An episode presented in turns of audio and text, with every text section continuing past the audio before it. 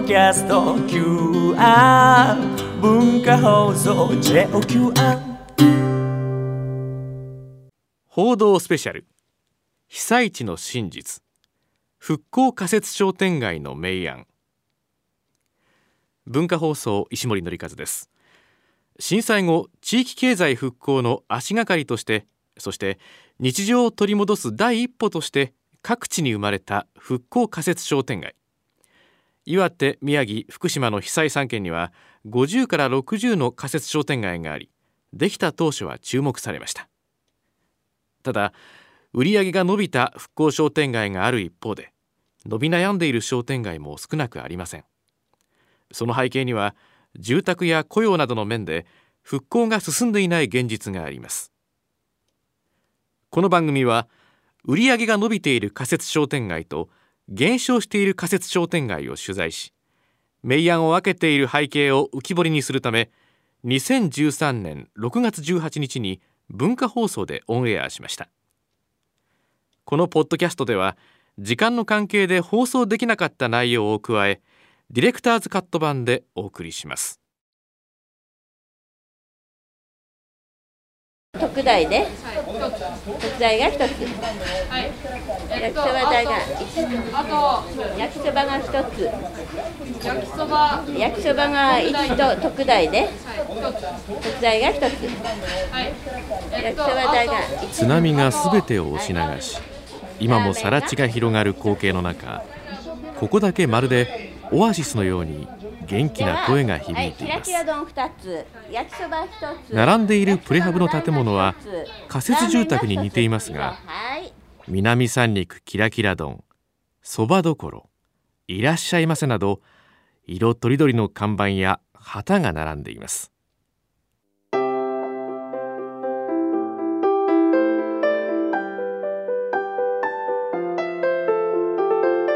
ここは宮城県南三陸町三三商店街。いわゆる復興仮設商店街です。三三商店街が完成したのは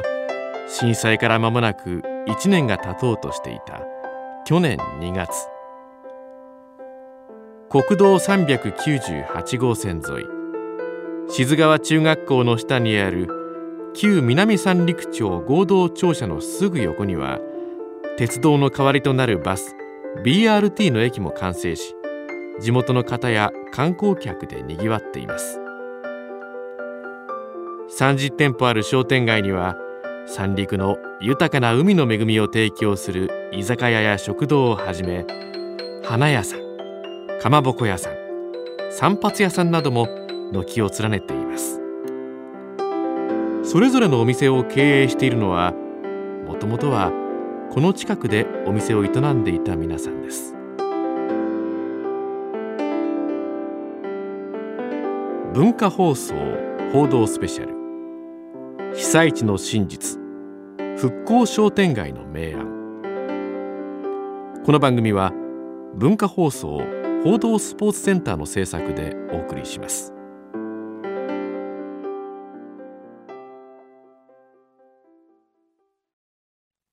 海を望む松原公園のそばに店があった松原食堂。この松原食堂の奥様渡辺光子さんは避難生活が続く中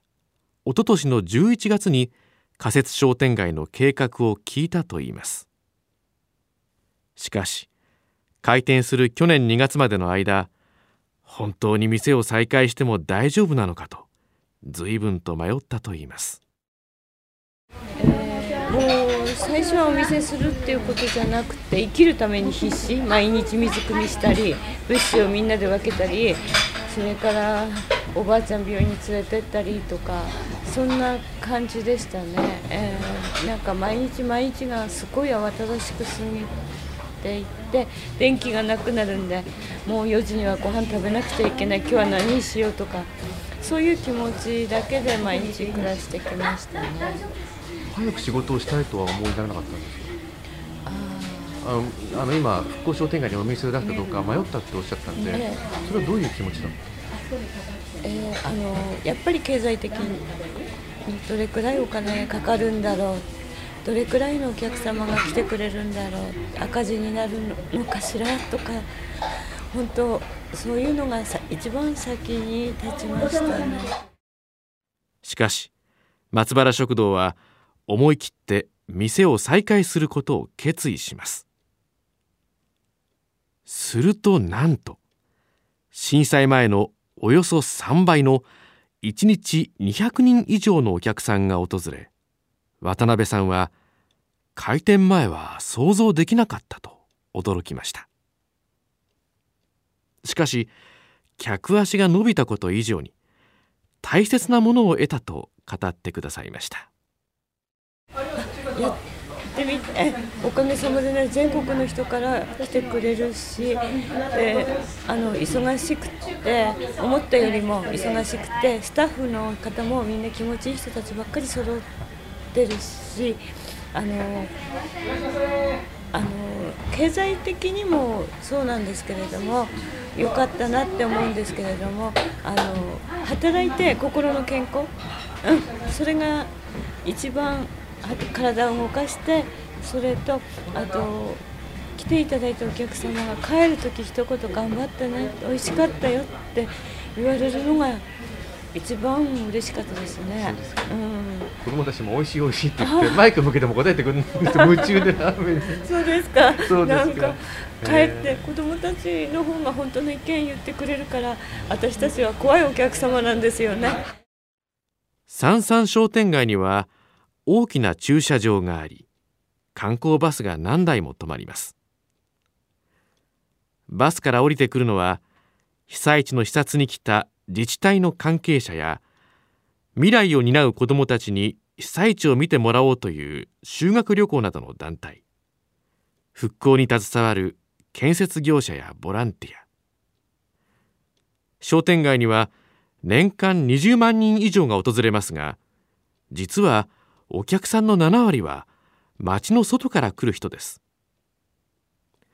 このためフードコートやイベントステージまで用意されています。松原食堂のレジの近くには1枚の色紙が置いてあります。それは青森県むつ市の川内小学校の子どもたちが置いていってくれた寄せ書きです。頑張ってください。そう書かれた色紙を渡辺さんは今もとても大切にしています。よその学校は北海道に修学旅行に変わったらしいんです。でもこの学校だけはここに前に来て2年目だとかってあまりにも嬉しくてもらった時お客さんがみんな拍手してくれてでこんな色紙をいただきましたってお客さんに回してでみんなに見せてあとちょっと学校を探して校長先生にお礼の電話をしたんですよもう嬉しくて。あのなんていうんですか？サプライズ。子供たちのサプライズで嬉しかったです。三三商店街は被災地以外の皆さんに被災地の現状を伝えてもらう一助にもなっているんです。しかし何といっても三三商店街の誕生を当時設立に喜んだのは近くに並ぶ仮設住宅団地の住民の皆さんでした。仮設団地は大抵どこも不便な場所に立っており近くにスーパーなどはありません。車が流され移動手段を失った皆さんにとって近くに日用品を売る店や食堂などの慣れ親しんだ味が帰ってきたことは喜ばしいことだったのです。そこにはあれほど取り戻したかった日常が少しだけあったのです。三三商店街の一角にあるパン屋さん有心堂。これこちらでパンを。そうです。ここでパンパンとケーキとやってますね。もう仕込みから。そうです。朝4時から作業開始で。はい。ガラスケースに並んでいるのはごぼうがアクセントになった豆腐ハンバーグパン。揚げてあるのにあっさり味のフィッシュバーガー。食欲をそそる惣菜パンの数々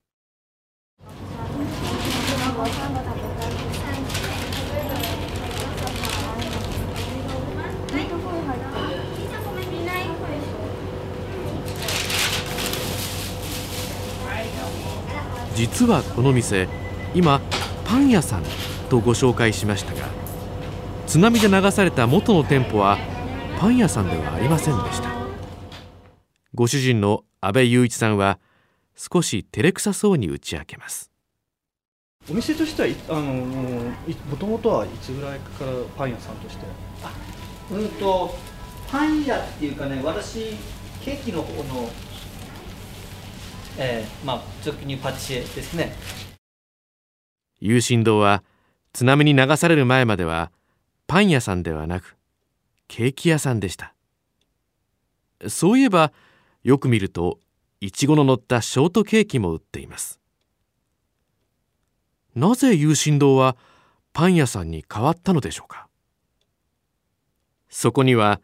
この町で暮らし仮設住宅などで不自由な暮らしをする人々のふるさとへの思いに応えようとする職人魂がありました。有心堂の創業は明治42年。最初は駄菓子屋さんでした。現在のご主人雄一さんの先代、ま、つまりお父さんが店長だった時代には店内でパンや和菓子を製造するベーカリーとなりその味は町の皆さんに親しまれて南三陸のソウルフードとなりました。町民の中には高校時代にこの惣菜パンを買って頬張りながら駅へと向かったなど振り返る方も少なくありません。ただパティシエに憧れた現在のご主人は平成13年にお父さんが亡くなった後パン屋さんを辞めてしまいます。親父はそもそも和菓子の職人ででパンと和菓子とってやってたんですけど私は帰ってきてケーキをしながらパンを手伝うっていうことです。でまあ何も分かんないから親に言われたことを手伝ってやってたんですけどだそれだけなので親父が突然亡くなってそのパンの何たらかから分かんないから、うん、それから勉強しなくてはなんなくて、うん、で何回かはね勉強しようと思っていろんなパン屋さんに勉強に行ったんですけどなかなかやっぱりねあの企業秘密が多くて教えてもらえなくて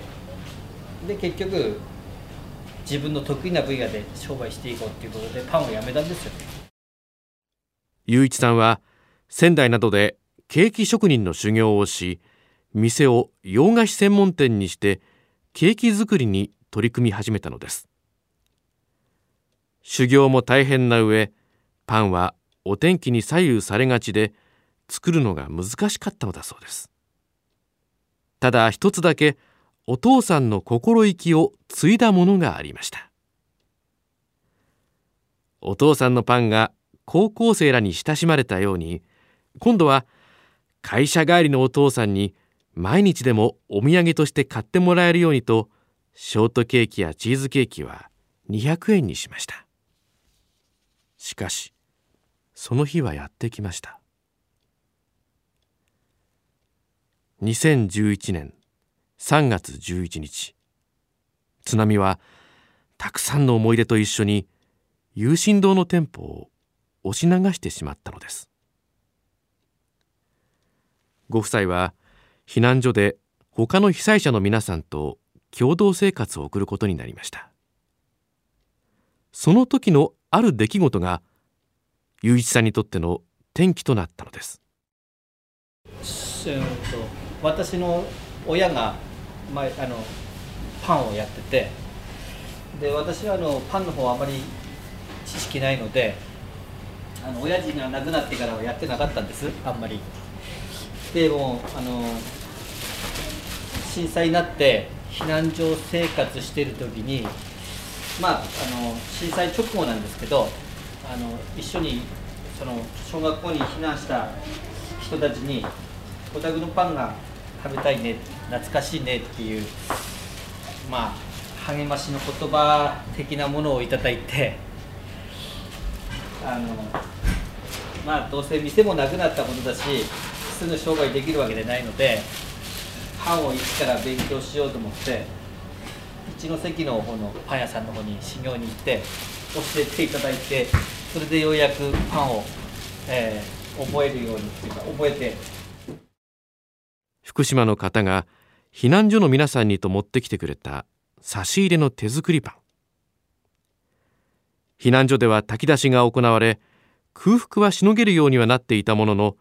全てを失ってしまったという思いから心は空っぽでした。しかし久しぶりの手作りパンをみんなが嬉しそうにおいしいおいしいと頬張りそこにはやはり久しぶりの笑顔がありました。もちろん雄一さんも幸せな気持ちで頬張りました。その時パンを頬張っていた一人がこう言ったのです「安大のパンうめかったんだぞ」その味の深さと優しさに雄一さんの職人魂が動きます。みんなの心まで満たすようなパンを作りたい。そこで再びパン職人としての修行を一から始めたのです。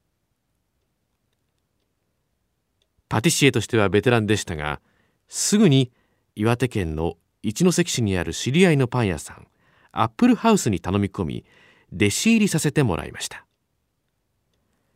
震災発生から3ヶ月後の6月から翌年の1月まで毎日朝3時に起きて修行のため車で一関まで通い続けたのです。お父さんはもういないけれどお父さんのような愛されるパンを作りたい。当時はまだ仮設の商店街もできていませんでしたが一刻も早く皆さんに懐かしい味のパンを食べてもらいたいとこうした形で販売を始めました。最初はあの向こうのパン屋さんのあの計らいでちょうど NPO の方から移動販売車を提供していただいたのでその車をあの利用させてもらってあの一関で作ったパンを仕入れてる形でこっちに持ってきて仮設とかあの、ま、病院とかそういうあの人の集まるところでパンを販売させてもらってでここの仮設がオープンするにあたってそっちの移動販売ちょっとお休みしてこっちのオープンで形でやってました。そして去年2月有心堂はこの三々商店街でパン屋さんとして復活しました。看板には何気なくリンゴの絵があしらわれていますがそれは同じく被災3県の岩手のお店でありながら快く修行をさせてくれた師匠アップルハウスへの感謝の思いが込められています。修行させてもらえるのはありがたかったのですが避難生活を送りながらの勉強は決して楽なものではなく家族の理解も必要でした。だけどあのやっぱりそういういろんな人の応援の声でなんとか食の方であのこの町の復興の手伝いがしたいっていう思いで、えー、一応パンを勉強させてもらってその間あの勉強ですから給料はもらえないんですよ。だからでもまあ後々の身の身になるものですからそういうふうに思ってまあ家族にはね不安はあったでしょうけどその間の収入がないんでね。でもまあそういう思いで喜んでもらえればなと。思って、ね、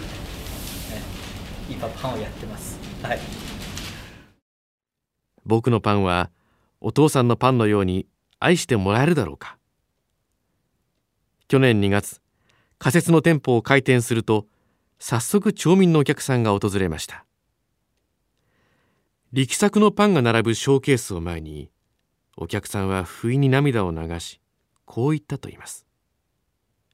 待ってたよ。親が残してくれた店を次に渡したい。ここで生きている意味を考えてバトンを渡したい。今自分たちが頑張らなければふるさともなくなってしまう。雄一さんは今そう考えています。雄一さんが守っているのはお父さんのパンの味だけではなく普通に学校に通い友達と過ごした日々。勤め帰りにお土産を買い明かりの灯った家に帰る日々。そんなふるさとの思い出なのです。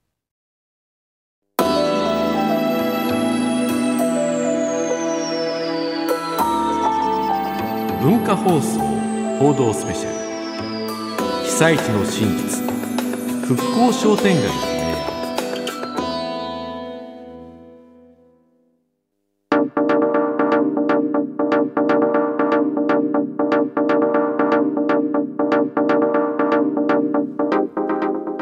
経済復興の足がかりとしてそして日常を取り戻す第一歩として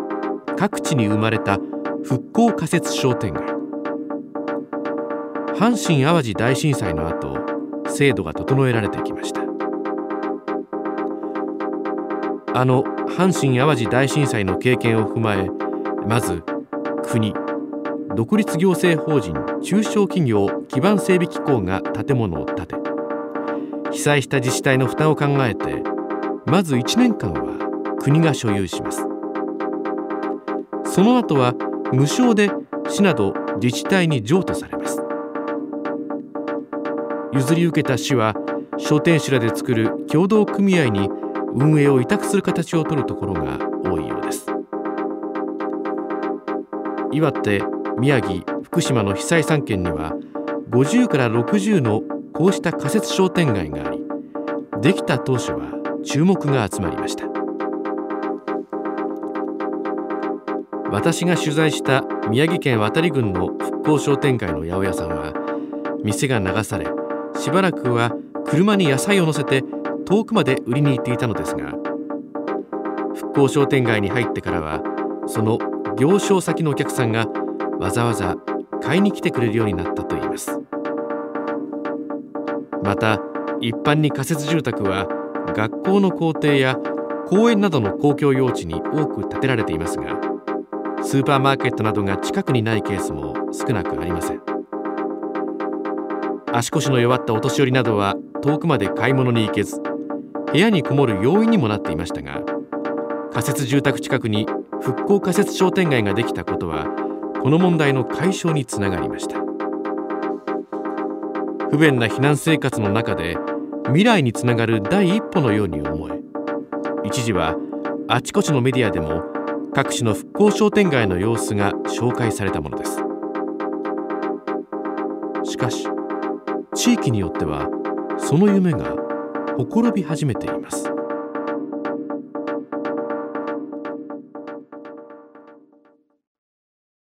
岩手県宮古市太郎地区の復興仮設商店街太郎ちゃんハウス。宮古駅から車で高台を上り30分ほどのところにあります。この太郎地区は高台ながら1600棟が津波で全壊しました。取材で到着したのは夜の7時ぐらいでしたがごく一部を除いて明かりは消えていました。多くは夕方5時にはお店を閉めています。太郎ちゃんハウスは震災後2ヶ月でいち早くテントによる仮店舗で営業を再開しました。あの年の8月には協同組合を設立し9月に国の復興支援事業として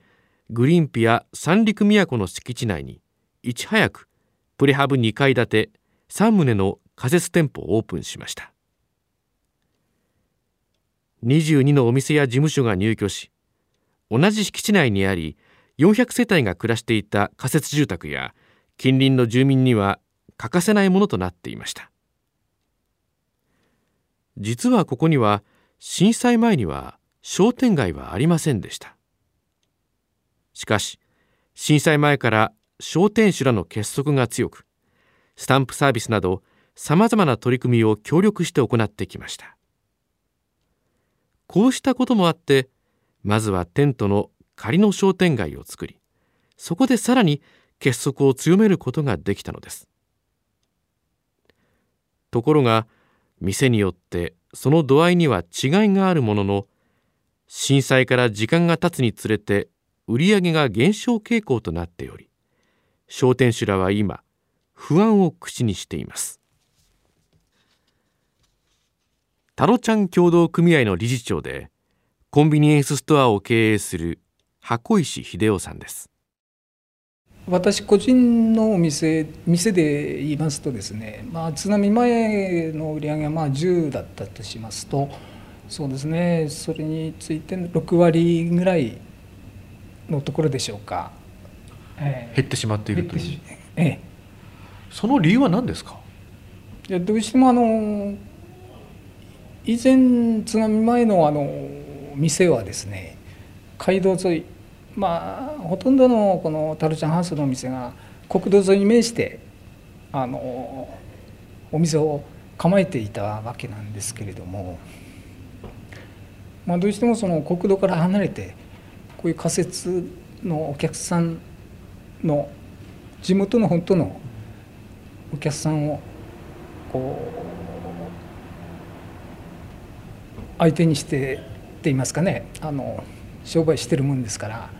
その辺のところであのやはり通り客っていうんでしょうかね。そういうかお客様としてもキャッチできないっていう部分があると思いますね。再び店を開け仕事を始められるという幸せはもちろん今でも感じています。それでもかつてのような収入は期待できません。しかも徐々に売り上げが落ちてきているというのです。岩手県産業復興相談センターによりますと去年7月から11月末にかけて仮設事業所に調査したアンケートでは407店舗のうち181の店つまり44%がオープン直後より売り上げが減ってしまっていると答えています。タロちゃんハウスの箱石理事長は再開後も売り上げが伸び悩んでいる理由についてこのように話してくださいました。どうしても仮設に住んでる方々お客さんがですねどうしても引っ越していくっていう形であのや仮設の人口がそうですね当時は1,000人ちょっと1,000人は超えていたんですけれども2月の時点でのあの新聞集計新聞の情報によれば870人ぐらいっていうことですね。ですので人口は仮設住宅の人口が減ってきてますのでねその辺も影響してるのかなって思います。復興仮設商店街は多くの場合仮設住宅団地に隣接しています。その住人が減ってしまうということはそのままお客さんが減ってしまうということになります。ではなぜ仮設住宅の住民は減っているというのでしょうか？まちづくりのですねあの復興っていうのは見えてこないんですよね。高台移転とか？そうです高台移転のあの策定はされたんですけれども実際その土を取っていますかその造成工事っていいますかそういう部分が見えてきませんのでですねやはりしびれを切らしてあの引っ越していくお客様仮設に住んでる住民の皆さんが減ってきてるということですね。地区の復興が進まず高台移転も進まない状況で住民はしびれを切らし仮設住宅から退去して長年住んだこの町からも離れる人が増えているといいます。比較的経済力のある方々が市の中心部などに自宅を再建し移り始めているのです。ここもピーク時には407世帯あったのが現在は300数十世帯しかありません。高台店の場所はあの乙部高台というところであの大体場所は決まってるんですけれども行政の方でも策定はされたんですけれどもその辺のところのまあ造成工事とかあのまだ始まってないんですよね。ですのでその辺のあのさっきも言ったように土を取っていうんでしょうかそういうのがまだ見えないし聞こえてきませんので、えー、早くやってもらいたいですね岩手県産業復興相談センターによれば復興仮設商店街の経営が危機的状況になる要因は仮設住宅の住民が減ることのほかに大型店舗が近くに復旧したり仮設店舗の目新しさが薄らいだこともあるといいます。おかしな話ですがメディアなどで紹介された有名な商店街には今も観光バスなどで乗りつける客が後を絶ちませんがあまり有名ではない被災地では客足が減るということも起きています。このため宮城県などでは観光の力で東日本大震災からの復興を推進しようと仙台宮城デスティネーションキャンペーンが4月1日から始まり6月30日まで気仙沼市や女川町石巻市など被災地の復興商店街や市場を巡るバスツアー仙台市の語り部ドライバーがタクシーで被災地を案内する企画などが行われています。タロちゃん商店街など商店街自身もお祭りやプロ野球選手のトークショー餅つきや復興支援コンサートを行うなどして少しでも客足を伸ばそうと努力しています。ただし被災地の自立のためには結局のところ外からの客ではなく日常的に商店街を利用する住民がいなくてはなりません。今はたくさんいるボランティアや建設業者もいつまでもここにいるわけではないのです。そして仮にこの後高台移転が進んだとしても商店主の皆さん方の不安が消えるわけではありません。商店主の皆さんは自治体などに対しいずれは店も移転することができた時に商売が今度はきちんとできる環境を整えてほしいと求めています。えー、そうですね。それもみんなであのあのクハウスのみんなとこう話をいろんな場所でしてるんですけれども、まあ、商業地区みたいなとこ作ってもらってですね。でまあこういろんなイベントできる広場みたいなところもあって。それでいろんな商売の方がそこであの店出してやろうと。いうことの何て言いますか構想はあるんですけれども。それもこれもやっぱり人口がですね減ってもらっては困るわけですから。みんなあのなんとか地元に残ってあの住んでいただきたいなと思っております。まあ、それもいろんな雇用の問題とかですねあと産業漁業がもっともっと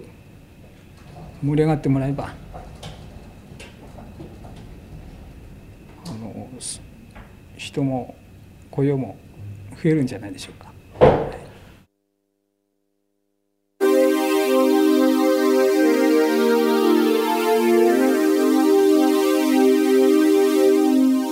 住居の確保。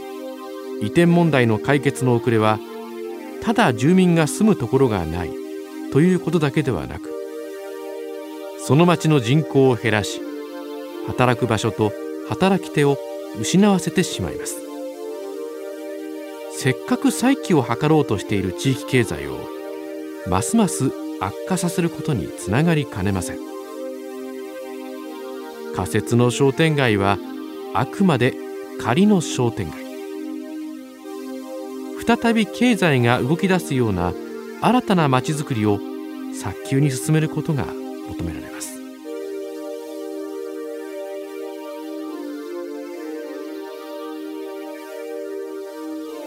取材小谷則和石森則和